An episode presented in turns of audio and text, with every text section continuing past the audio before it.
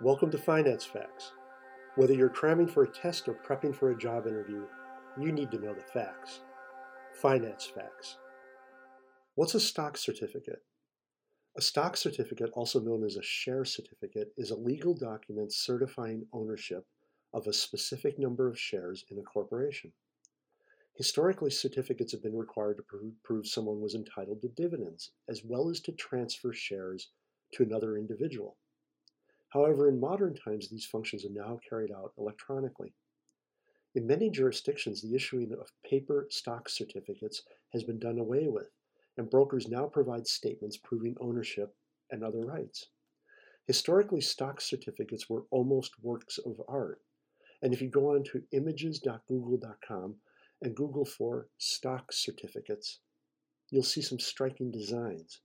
And not surprisingly, these older stock certificates are collectibles in their own right. Thanks for listening to Finance Facts. My name is Dave Coker.